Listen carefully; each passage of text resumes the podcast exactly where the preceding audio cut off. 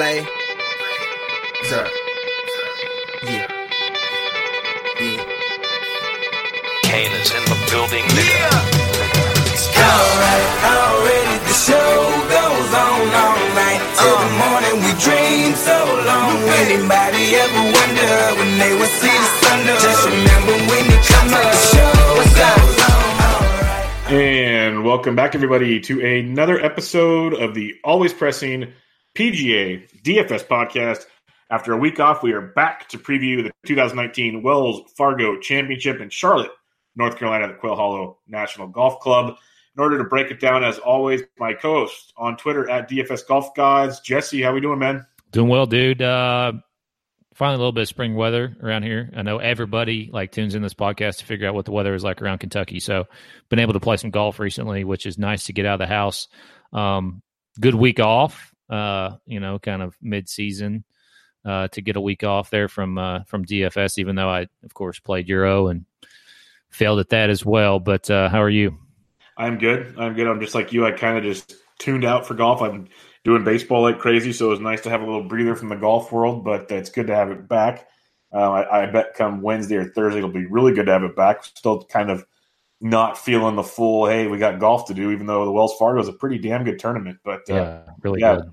Weather's been good out in California, living the dream, um, golfing year round like usual, and um, yeah, th- things are good. But uh, like I said, we got the, we got the Quail, uh, Wells Fargo at Quail Hollow to chat it up. Um, we left off with the RBC Heritage. CT Pan won his first career tournament. We saw him almost win one last year. He got it done. He held on. He played a great Sunday and then held off or finished strong, I guess, because one of the last ones to finish. But he wins it at 12 under. Kuchar does it again. He loves that course. Just keep that in mind for the future. Uh, 11 under for Cooch. And the DJ, huge Saturday uh, in the lead, and then just stumbles on Sunday. He just he fell apart big time. He started pressing, and it got ugly. I finally got to watch some golf on that Sunday, and it was brutal. But uh, that was two weeks ago. Uh, do you have any thoughts on that, Jesse? If not, it really doesn't matter because no one cares anymore about the RBC Heritage. I, I didn't get to watch. That was Easter Sunday, right? I, was, I think Yes. I was on the road uh, pretty much all day, traveling to see family. But yeah, dude, that that DJ collapse was wild. I I had one lineup which was six to six, and and that was like the lineup that I had to like make a little bit of headway. And of course, it had DJ in it, and I don't know, man, that was an odd back nine for him. Like I opened up shot tracker, and he had like five bogeys in a row with a couple doubles thrown in there is weird. Um, but man, he's weird in the in the lead. You would think he would just smash that, right? I mean, he's in the lead. I think he dominates. He's by, he, he's by far the best golfer in the field. But that's golf, dude. That's how f- wild golf can be. And then CT CT Pan comes out of nowhere. I mean, he hadn't really been playing that great, but man, again, like another unknown, or when I say unknown, obviously CT Pan's known to the DFS world, but to the to your normal golf fan, probably doesn't know CT Pan. That's a that's quite a few this year that we've had of guys like that are first time winners. Yeah, it's been fun. We talked about it for the last few years about all the young, really good golfers out there. So it's good to see CT do it. Um, and it goes to the narrative you see all over the the Twitterverse coming into that tournament that there's always some Asians near the top of the leaderboard at the Heritage, and sure enough, CT Pan takes it down. Um, so yeah, interesting week, fun week. I had a six to six that looked great going into the weekend, and I think they combined to go 14 over on Sunday, and that included DJ. Just it was just an absolute joke. And they it men cashed. I was very furious on that one. Yeah, But same um, happened to me. yeah, very, very brutal. Everyone just shit the bed. But we move on. We move on to the Wells Fargo Champs to begin at Quail Hollow. Really, really great golf course, really great event. Uh, why don't you give us some past event history? Yeah, so last year, uh, it's been played at Quail Hollow for a while, um, except for 2017. I'll get there in just a second. But Jason Day was your winner last year. Uh, shot 12 under, two shots over Nick Watney and Aaron Wise. Um, 2017 champion was Brian Harman, but they had they moved the golf tournament to a different course there in North Carolina.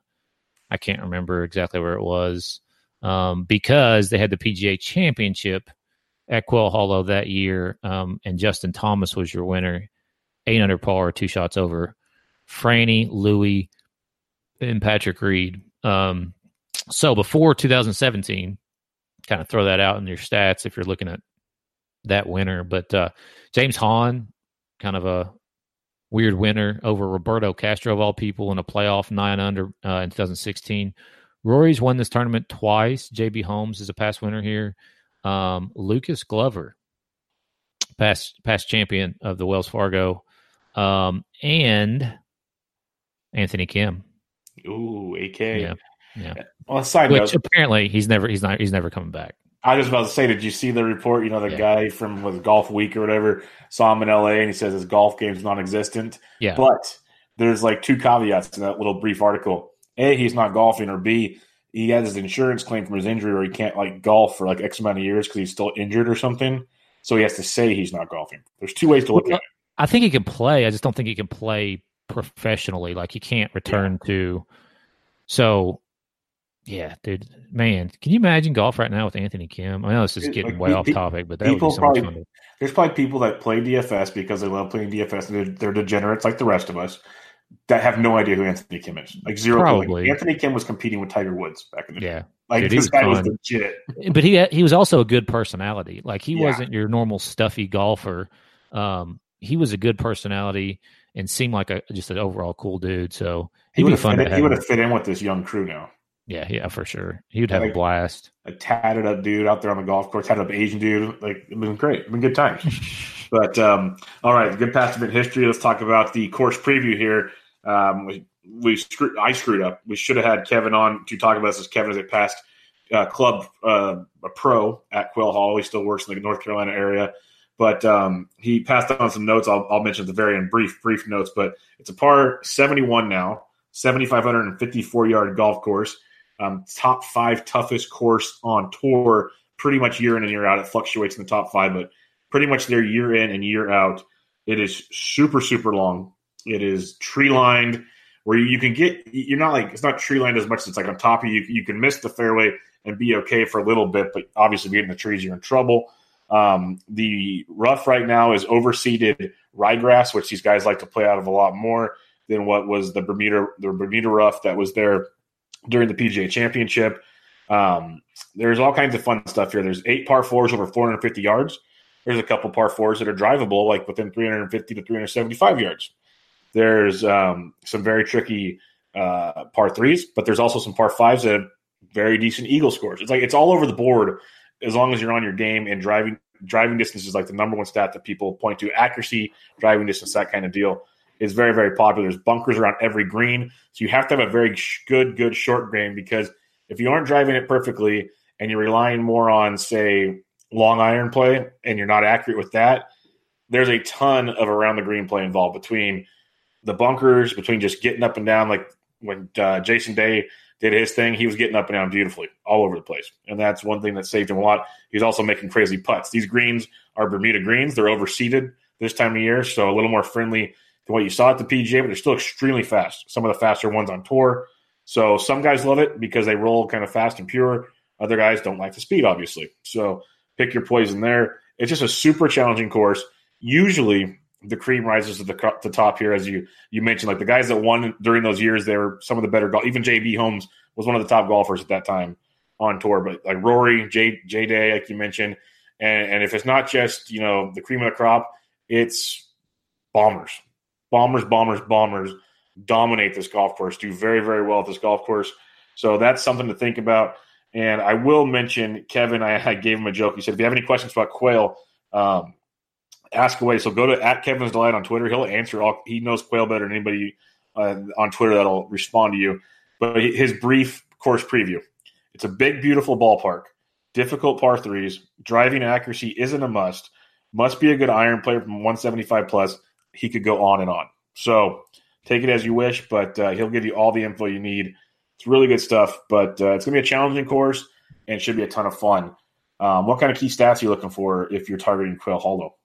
Just before we move to that, I've been to this tournament before. I think it was the year James Hahn won. Um, Buddy and I went Thursday and Friday, and uh, it's it's it's a really like it it rivals. I mean, obviously nothing is as good as Augusta National, but it, I think I, I really think it rivals Augusta National. Just the look, um, the way it's kept up, and everything. I I, I really was impressed with the golf course whenever I was there. Um, so with as far as stats go this week, uh, driving distance is is a key. I do believe greens and regulation, uh, like usual. Um, I mean, with the scores, you can go either way. I think if you look at uh, birdie or better or bogey avoidance, um, you know, you may weight, them kind of equally. That's kind of how I have my uh, model at this point on Fantasy Labs is basically even just one slight more point to birdie score than over bu- buggy avoidance. Um, and plenty of course history, obviously, to look at too. Uh, they've played this golf course a lot uh, over the last few years, so or over the last twenty they, years. I believe they started in like '93. Yeah, it's been a long time, so plenty of course history stats, and uh, you know, so that's that's kind of what I'm looking at as far as you know, usual greens and regulation, but weighting more driving distance than accuracy. Uh, um, and then you know, like like I said before, birdie and and then birdie or bogey about equal, and then course history. Sorry No, For no that. problem. I'd, uh, I'd, throw, shit. I'd throw in some uh, par five as well there. Uh, that's something I No, hundred percent. Um, yes. I agree. I just think uh, it's not like everything else you had. I said if I had add anything else, it'd be par five on top of that. Just these bombers, they can take advantage of the par fives. That's where all the scoring is. Yep. Yep. Yeah. And those are the easiest holes on the golf course, which is typical, but you know, th- they're all playing under par for the most part, at least uh, close to four tenths of a shot. Um, so and this is man, this is a really difficult closing stretch to 16, 17, and 18 Mile. are yep. There, it's it's a really, really tough stretch. Uh, 16 is a par four. You've got to hit it downhill. It's a it's a left to right dog leg that goes down the hill with the water pretty much surrounded by I mean with a to a green surrounded by water. 17 is a really tough par three, and then 18 is back up the hill the whole entire way. Par four, it's long. It's the hardest hole in the golf course. Plays 493 yards par four. It's it's really tough. So it's it's a tough closing stretch. There could be a lot of uh, carnage coming in. I love it. I love it. Uh, let's talk about some fan share before we get into the DraftKings pricing. Guys coming in in good form. Last three events, DraftKings scoring leaders: Rory McIlroy, Kokrak is second, averaging 92 points per tournament in the last three. Uh, Johnny Vegas, 91.33. Um, when we get to him in DraftKings pricing, talk about the price bump this week compared to what we have been playing Johnny Vegas at. But Sam Burns is fourth. You got Rickie Fowler fifth, Stenson, Hughes, Jones, K.H. Lee, and Hideki Matsuyama round, round things out there. If you go as far back as six tournaments, a lot of the same names, but Rory still leads the way. You got Rose is second now. Rickie, Kokrak, Finau fifth. Chip McDaniel is sixth. Didn't know where that one came from. But uh, remember me Sergio talking Gar- about Chip not too long Yeah. ago? we were talking about Chip. Yeah. That's the thing. Uh, Sergio Garcia, Alvaro Ortiz, Johnny Vegas, and Jonathan Birds, a couple different names there to take a peek at. Now, if we look at the last four years of tournaments at this course, so the Wells last year, the PGA in 17, and the two Wells prior to that. So the last four events at this tournament. I know the PGA is a different time of year, but just kind of wanted to keep it all in sync on this course. Jay Day's leading the way. Roberto Castro, he has only played one of those four tournaments. Take it with a grain of salt. It was that year he said he finished second, so 100 DraftKings points. Aaron Wise last year with his runner-up finish.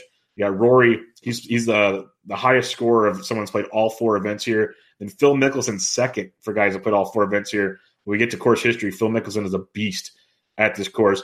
Uh, Chesson Hadley of all guys, he's averaging 75 DraftKings points on three of the four tournaments played here, and then Tony Finau 73.75 in all four events. So some of those guys, it's a good way to kind of see who's really you know dominated or played really well in the last you know three or four years at this actual golf course.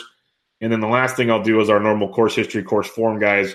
Uh, you got Rory McIlroy definitely leading the way on that one. A couple others be Rickie Fowler, Joel Dahmen is actually really good course history and current form coming in. Um, Sam Burns, another one that stands out with the double green lights on FanShare. So go check them out over there. Lots of good stuff going on fanshare.com. Hey, just to just to to kind of plug Fanshare again there too. Like one thing that I've started doing is looking at their projected ownership and then just make it a team based off of low owned guys. Dude, I don't know if you've noticed this year, but it has been like a chalk slaughter fest every single week, like week in and week out. Some high owned guys missing the cut. So if you're avoiding those guys, and they do a really good job of projecting, you know, I mean, you're not gonna they're not gonna get everything exactly right, but they are projecting down to close within a couple percentages points. You know, you can just basically tell who's going to be low owned, and so going in and popping in a lineup with some just low owned guys, you know, then you're not just dead in the water when you roster Lucas Glover and he fit, starts double double, and your weekend's over Thursday morning. Yeah, no, they've been crushing it over there as usual, and it's nice because last year was a lot of chalk, lots of chalk last year. Dude, how different is it this year? It's been a bit different, been back to normal a little bit there, Jesse. Why I got this gray hair up here, dude. People on YouTube can probably see it. It's all kinds of gray hairs up there because the chalk continues to get just murdered week in and week out. Yep, fun, fun times. But let's try to see where we can find our, our, our plays we like this week, and then we can pivot off of them based on ownership over there on Fanshare Sports. We'll start off with the 10K and above on DraftKings. Rory Mac, Rory McIlroy, 11.8. Jason Day, 11,000. Got Rickie Fowler at 10.6. Justin Rose at 10.3. And Hideki Matsuyama back up to 10.1. The pricing, I'll say this much. It, it's good pricing. It's just much. There's a lot of names that kind of aren't where we're used to seeing them the last few weeks. Um, after that week off, maybe things change on their algorithm. I don't know. But we'll see it throughout this whole pricing. But Jesse, 10K and above, who do you liking? Um, I mean, obvious. I, I think you make a week in week out. You make a case for everybody that's high high owned here. I think a couple things to point out. Rory is eight hundred dollars more than Jason Day. I don't know how popular those two will be. I think Rickie will be the most popular guy above ten thousand dollars. Um, now, of recent weeks, it feels like most guys above ten k aren't really getting above twenty percent, or at least above twenty five percent on most weeks. Um, so it's not like super chalk.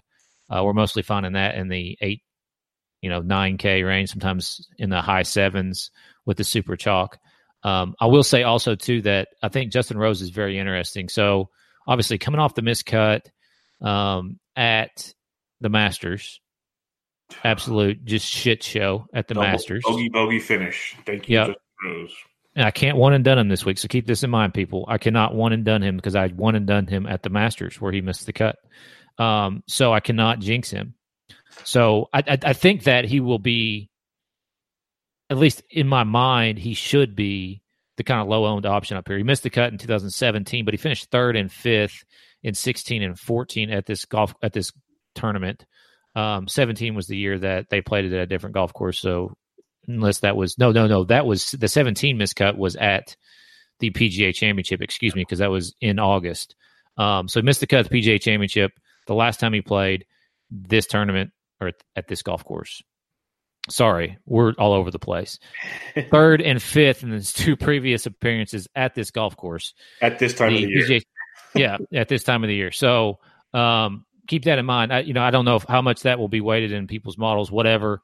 But I feel like he should be the kind of low owned guy to go to up here, and you're saving fifteen hundred dollars over Rory. For me, it's either Rory or Justin Rose up here. Like those are the two guys that I love. Rickie, from a stat perspective, I just don't never like playing Rickie. Eleven thousand for fucking Jason Day. I Kill me now. most people, but the thing is, most people probably say that, and then, you know, I mean, his last two appearances at the Wells Fargo Championship, when it's been played here, first and ninth, he finished ninth at the 2017 PGA Championship as well. So, and he's not finished outside, besides the Valspar miscut, he hasn't finished outside the top 10 since the Tournament of Champions. So basically, all year he missed one cut, and he's been top tenning. He top. I can't. I don't remember him being fifth at the Masters. That's Quiet. wild. He went up the board on the end. Yeah. He quietly really well. He shot 67 on Sunday. I just don't remember him being there. Obviously, Tiger overshadowed everything at the Masters, but Yep. um, so maybe Jason Day. I just talked myself into some Jason Day. Yeah, Well, I don't mind shocking yourself into Jason Day because I think he'll be the lowest owned up here. I think, like you said, a lot of people are gonna have that narrative of why am I paying eleven thousand for Jason Day? yeah, especially with the WD concerns that a lot of people still probably have in their minds. Um, so that's yeah, that's an interesting take. Uh, I might be wrong about Justin Rose in that his price is so depressed. He might be the highest owned, actually. You know what I mean? Rickie's gonna be the highest. I think it's all Rickie Fowler. Yeah. The way at least that's how it usually goes week in and week out. Even when he's not playing well, people just love Rickie Fowler. Like that Yeah, seems yeah. to be the play.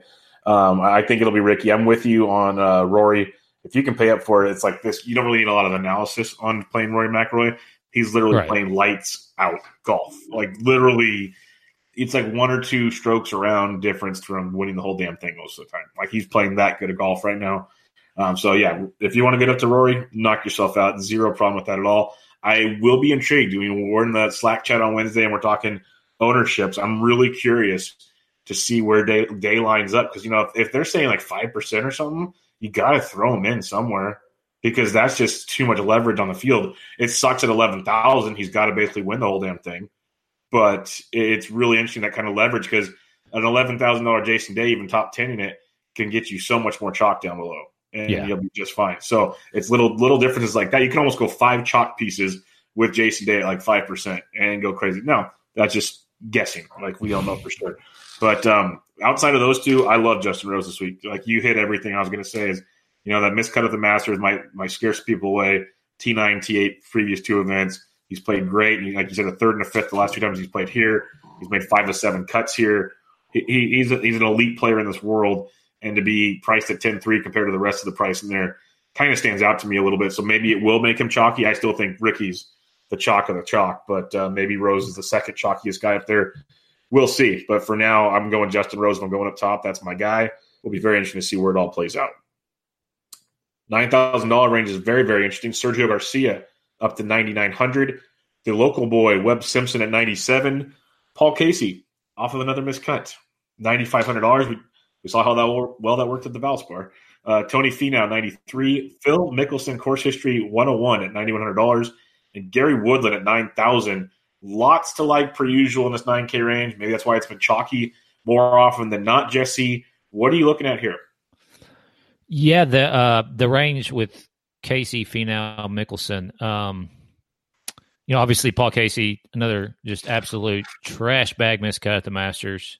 I don't know what was wrong with him there. Like it, it was one of the most like poor performances I've seen him put in, in a long, long time. Couldn't putt, couldn't hit a green, which is really odd for him. I mean, he usually's hitting uh, greens majority of the time at a 70% clip and he hit 55% of the greens at the masters and then averaged 31 putts per round which is absolutely just i mean just atrocious. Um but i'll play him this week at 9500 i don't know like i would think that ownership would be you know kind of suppressed a little bit. He's he's got pretty good course history around here especially the last three times he's played the golf course fifth 13th at the pga championship and 41st back in 2016. Um, so fifth last year kind of stands out there. Uh, Tony, obviously, like you talked about with when you're doing the fan share recap, um, you know, he's, uh, I don't know, like I, I wasn't really huge on him at the Masters and,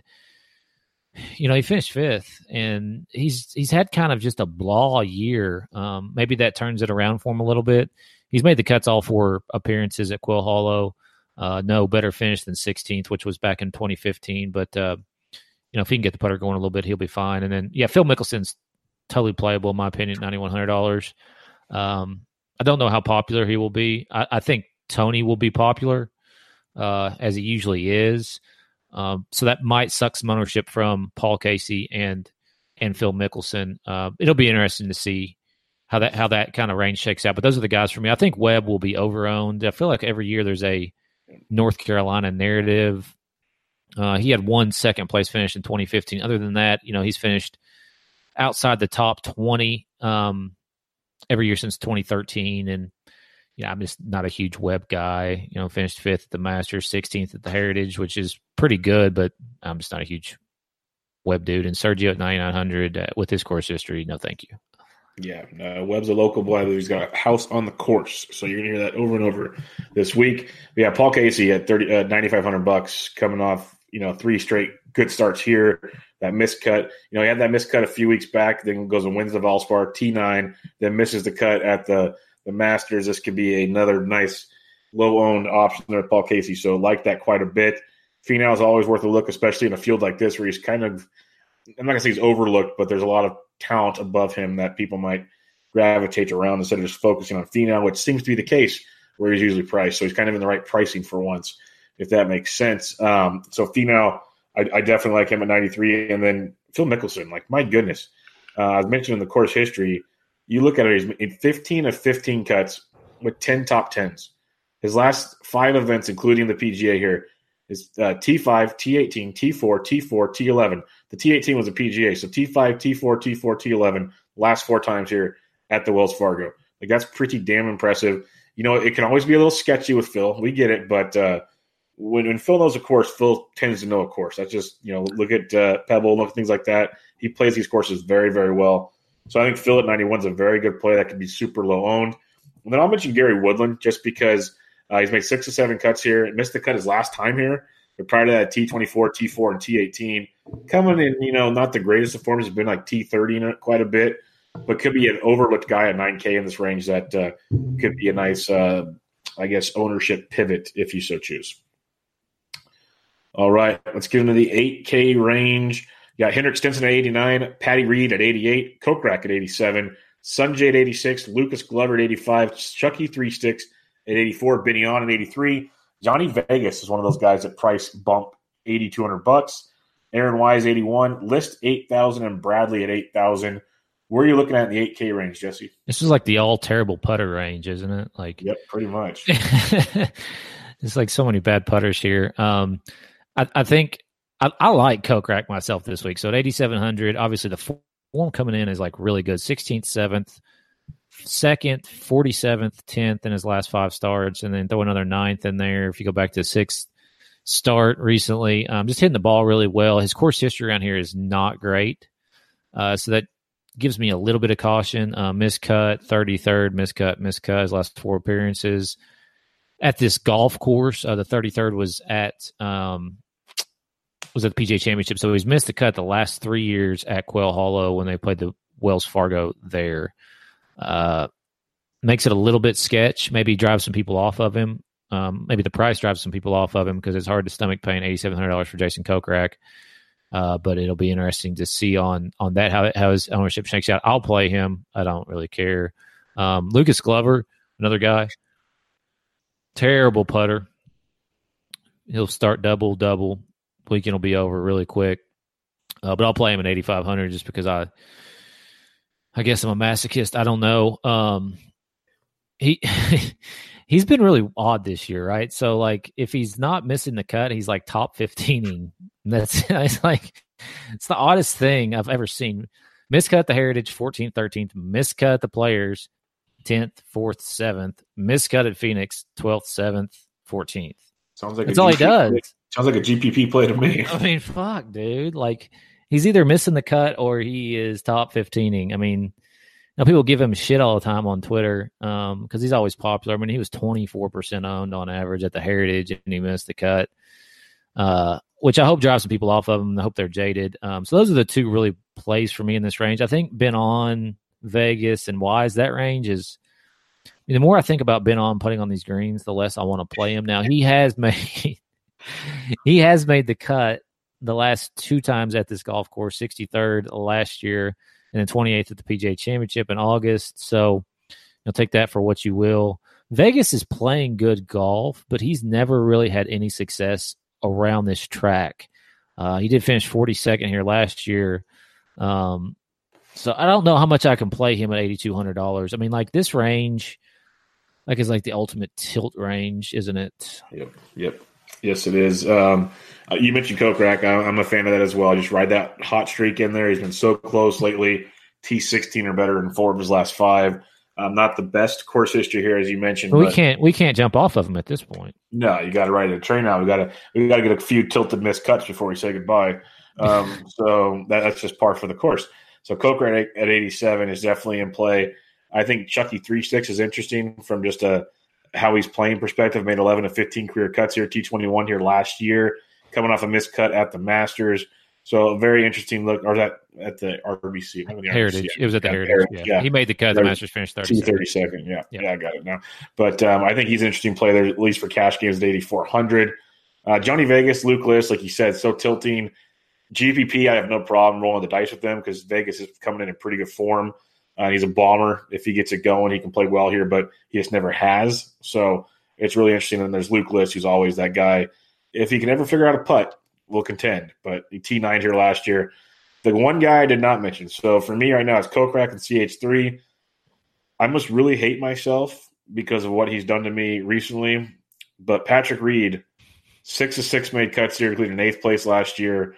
Um, you know, he had that brutal, brutal miscut. He's coming back a T24 at the Masters and a T36. Um, not playing the greatest of golf, but maybe that week off is what Pat needed. He's played so much freaking golf. Um, I think he's going to be super low on like he usually is. The course history is great. He's 8,800 bucks. I think goes extremely overlooked here. And I wouldn't be shocked if, you know, you get like a T20 with T10 upside with Patty Reed.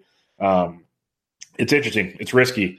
Kokrak and uh, CH3 might be quote unquote safer plays, but Patty Reed at 88 has my attention. Let's if you could combine Reed's course history with Kokrak's current form, and they're like obviously right there together, 8800 and 8700, you'd have like the ideal golfer because Patrick Reed's course history is is really good. Mhm. Kokrak sucks. Patrick Reed's coming in still not playing very good golf, and his form is not good. I don't know what Ledbetter is doing there, but uh, and then Kokrak's obviously playing really good golf. So that's, I mean, that's you know, what Reed's probably the pivot if you're looking for somebody lower owned. Um, so yeah, I'm, I'm with you on that. I, I won't play any Patrick Reed, but Oh, he's tilting. Trust me, he's no, tilting. I don't, I, that's why I don't I don't 100%. play him. I don't like him. So Yeah. it's just my, my bias coming out. But his course history is really good. I think it'd be fun because you can go Rose, Casey, and Reed in each range, and people that pissed people off lately, and see the ownership on those three. Hey, that's not a bad idea actually. Uh, let's go to the seven K range. Not going to read them off. Uh, we can just do the whole seven K. Who you looking at in this seven K range? Yeah, it's starting at the top. JB Holmes, uh, he's got a good, really good course history. He's made the cut every year since 2011 here, uh, besides t- 2015, and obviously past winter in 2014. Um, odd, you know, his he's so hit and miss, man. I like he's like really one of those guys that I don't ever get right, but I think he's playable, especially for a GPP this week. Uh, Rory Sabbatini, man, your boy, uh, had a really fun. good, really good showing at the Heritage. Um, he was in contention until that 73 on Sunday. He was one of the six Uh, six players. Yeah, yeah, that's fuck. That's that's rough. Yeah. Um, and so I mean, I, I think he's I think he's playable. I think a lot of people you know won't be able to stomach the seventy seven hundred dollar price tag there. So I think he's very interesting. Nick Watney at seventy six hundred. Obviously finished second here last year. His course history is really weird. Um, second miscut, miscut, tenth, eighth, miscut, twenty second. Going back to twenty ten, there's some he didn't play at this golf course from in 17 or 16 but uh and then two straight miscuts i mean you know at 7600 it's kind of rough you mentioned joel Dahmen earlier um i do like him finished 16th here last year and he's been coming back into some better form here recently so i do like him at 7600 probably my favorite play in the whole entire region here is michael thompson at 7400 um very boomer bust guy uh, finished 10th at the Heritage, but then missed the cut the Valspar, finished 70th at the Players, missed the cut the API. Uh, but just looking at just kind of doing a deep dive into some stats, some like course history stats, he's he kind of stuck out. Um, he's not really had a whole heck of a lot of success around here. 42nd miscut, 28th, 11th miscut, 64th. He did have obviously 11th place finish is his best finish since 2011. That was in 2014. But I feel like he's playing better golf at this point than he was last year. So I like him a lot at 74. Uh, moving down the list, Sam Burns at 7,200. Uh, he did make the cut here last year and uh, has made quite a few in a row on tour and finished ninth at the Heritage. Um, so his form coming in is pretty good. Last but not least, uh, for me would be HV3 uh, at seven thousand dollars. Another North Carolina boy. Um, he'll be pumped and jacked to play this week. He's made the last two cuts at the Wells Fargo Championship.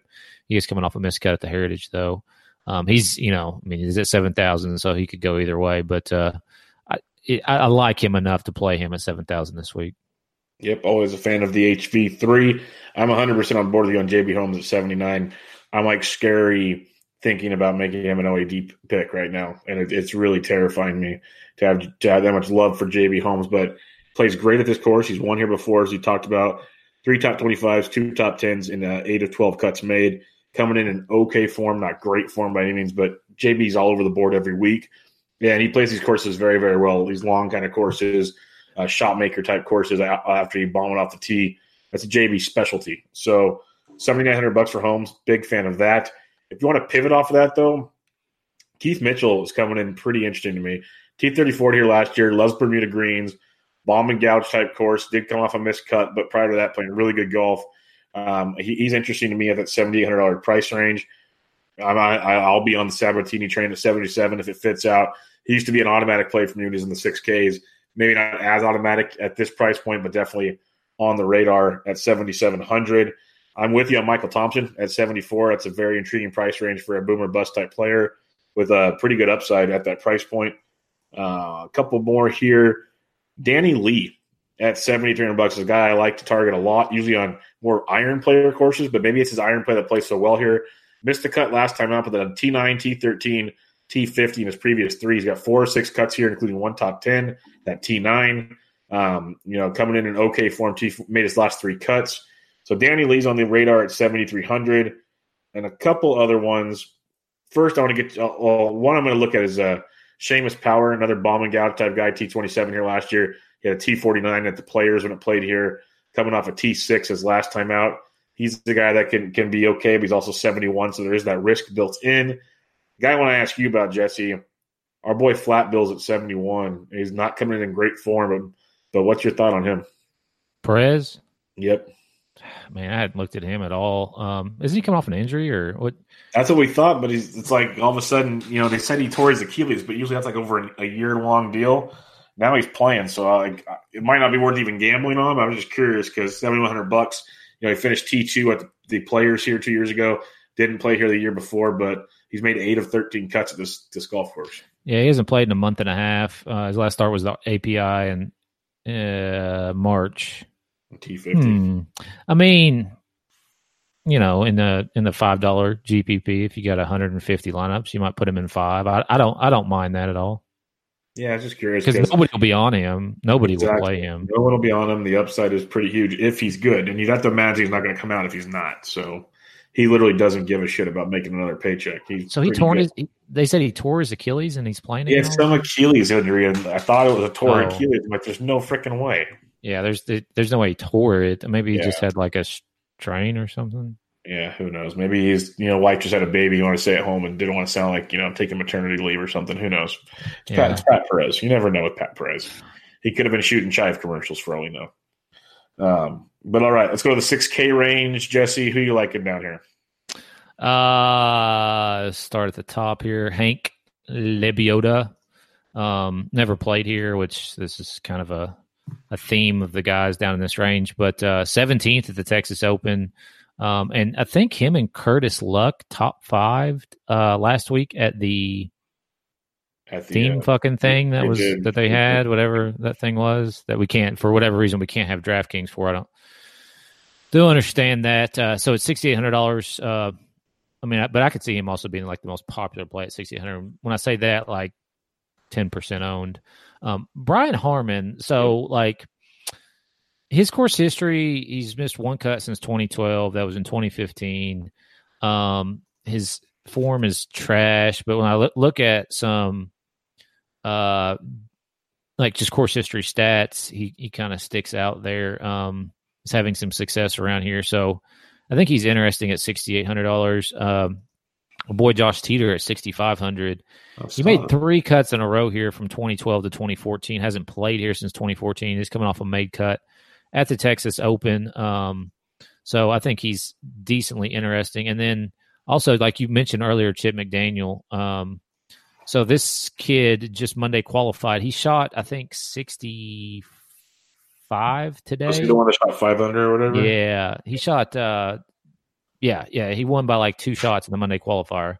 Hmm. Um, so you know, I mean, somehow he was like four, five, six percent owned at the Texas Open. He missed the cut, obviously, which was it was a miscut after the the secondary cut, so he MDF'd or whatever. But um, I hope he's not that popular. I'd like I'm trying to get Tip, Chip McDaniel at one percent or less. I'm not trying to get a six percent owned Chip McDaniel.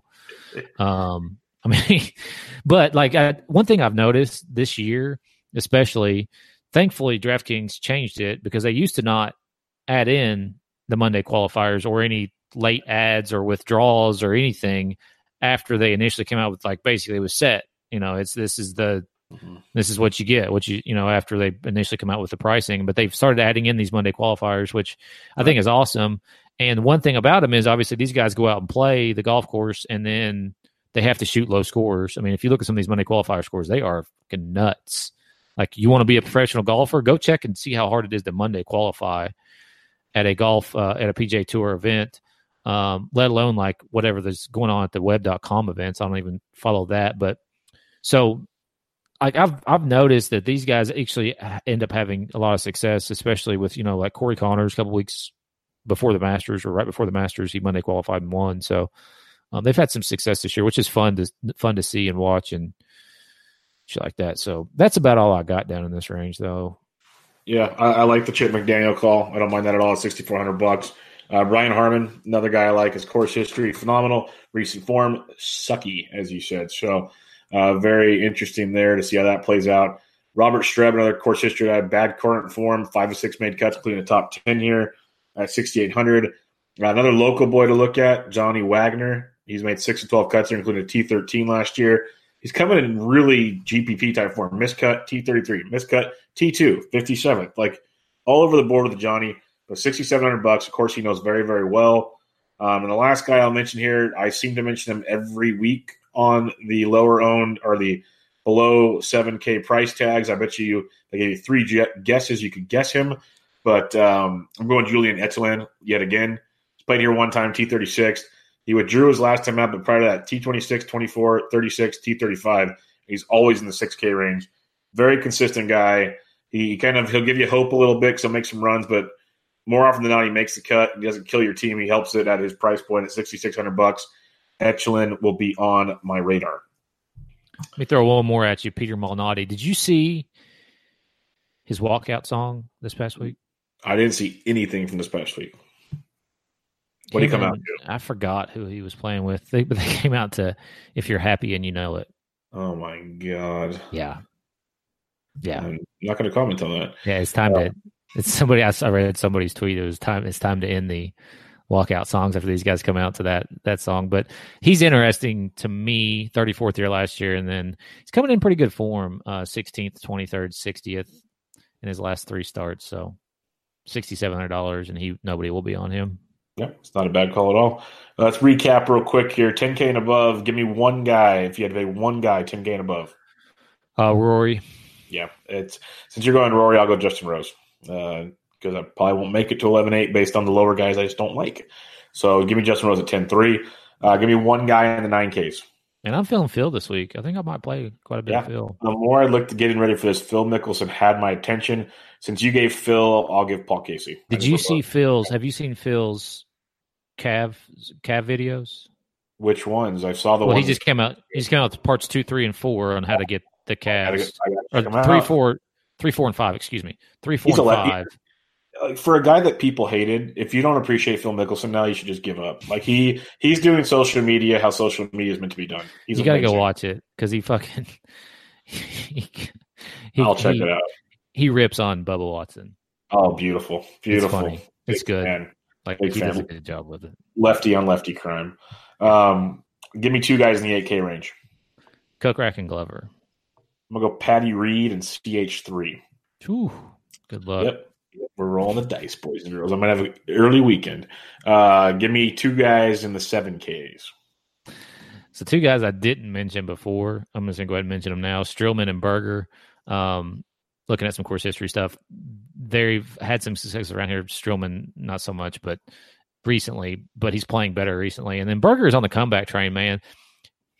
Jump on Berger now, I think, because he's not going to be in the seven thousands. I don't think very long. Coming off an injury, and he's starting to play better.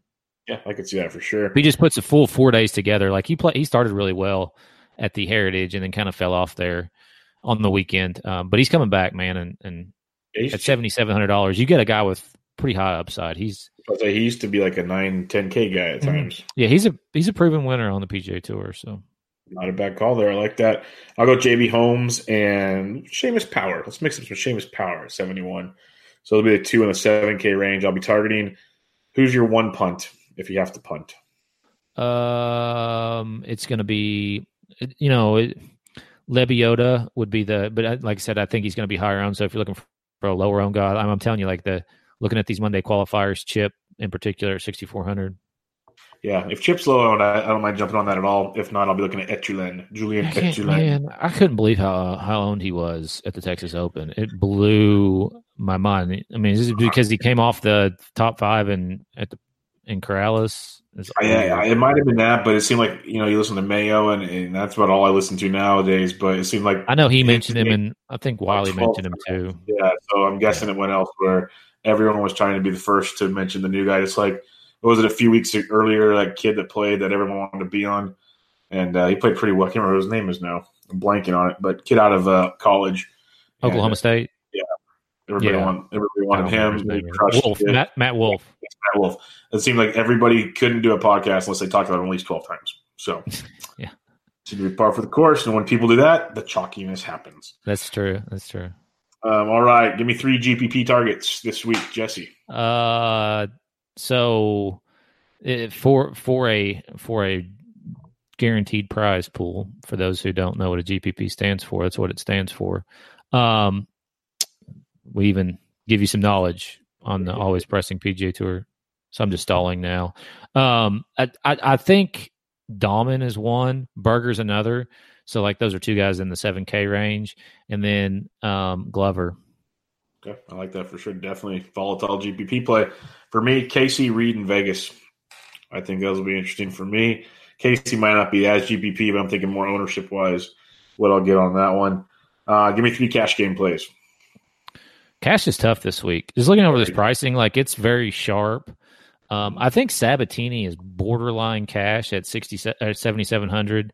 Excuse me. If you're looking for some super salary savings, Lebioda at sixty eight hundred um, would potentially be another one. And then if I'm looking, you know, more towards the top, it's hard not to play Finau and cash. I mean, he's going to be popular anyway, so why not just eat it there? And Yeah, I don't hate that. I'm looking at Phil, Woodland, and JB Holmes. Will be kind of the three I'd start out with and see where it takes me from there. I feel like I, have, I man, the one thing I haven't played a whole lot of cash, and then whenever I do, like I'm not successful at it, so I still steer steer away from it. But like you know, I feel like this is the week where five of six is going to be easy So, money Very good chance. cash. The way the pricing is for sure. I could Yeah, I definitely mean, this is that. really this is sharp pricing. Like there's no obvious values. In it's to be it'll be hard to get to the five figures and get a, a team that feels comfortable down below. This is Yeah. very difficult because usually at least you have low seven K guys you can feel pretty good about. You really don't have those this week. So yeah, So balanced is probably going to be very Popular. popular.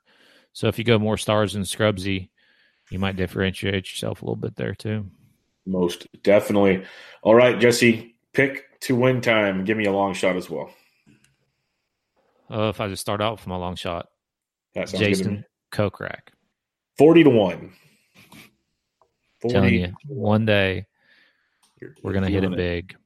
Uh, and then so other than Kokrak, man, I mean, it's hard not to see. Like, I could maybe potentially stomach some Finau. What is his price? Twenty to one. Not bad Yeah. price. Eh, it's not terrible.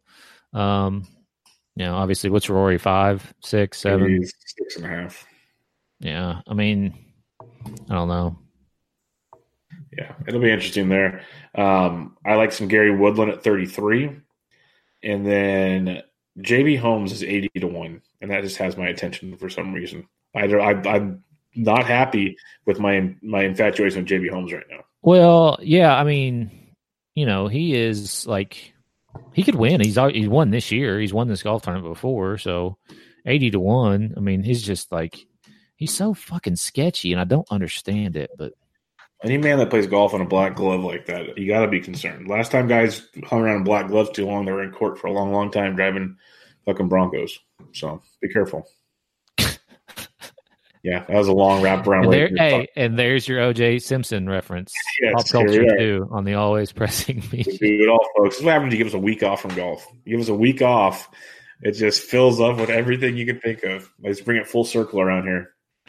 But uh, that wraps us up, Jesse. Any final thoughts before I really go off the rails? I don't do. We should probably end this now. all all right, everybody. Hope you guys have a great week. Green screens plenty. Go check out Jesse on Twitter at DFS Golf Gods. I'm at BDentric. Join us in the Fantasy Degens Slack chat. Just ask one of us for an invite or DM the at Fantasy Degens Twitter handle, and we'll get you in there free of charge. Nothing to worry about there. But uh, good luck this week.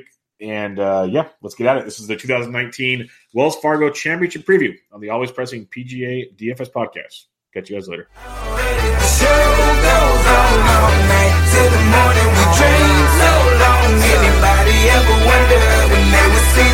Just remember when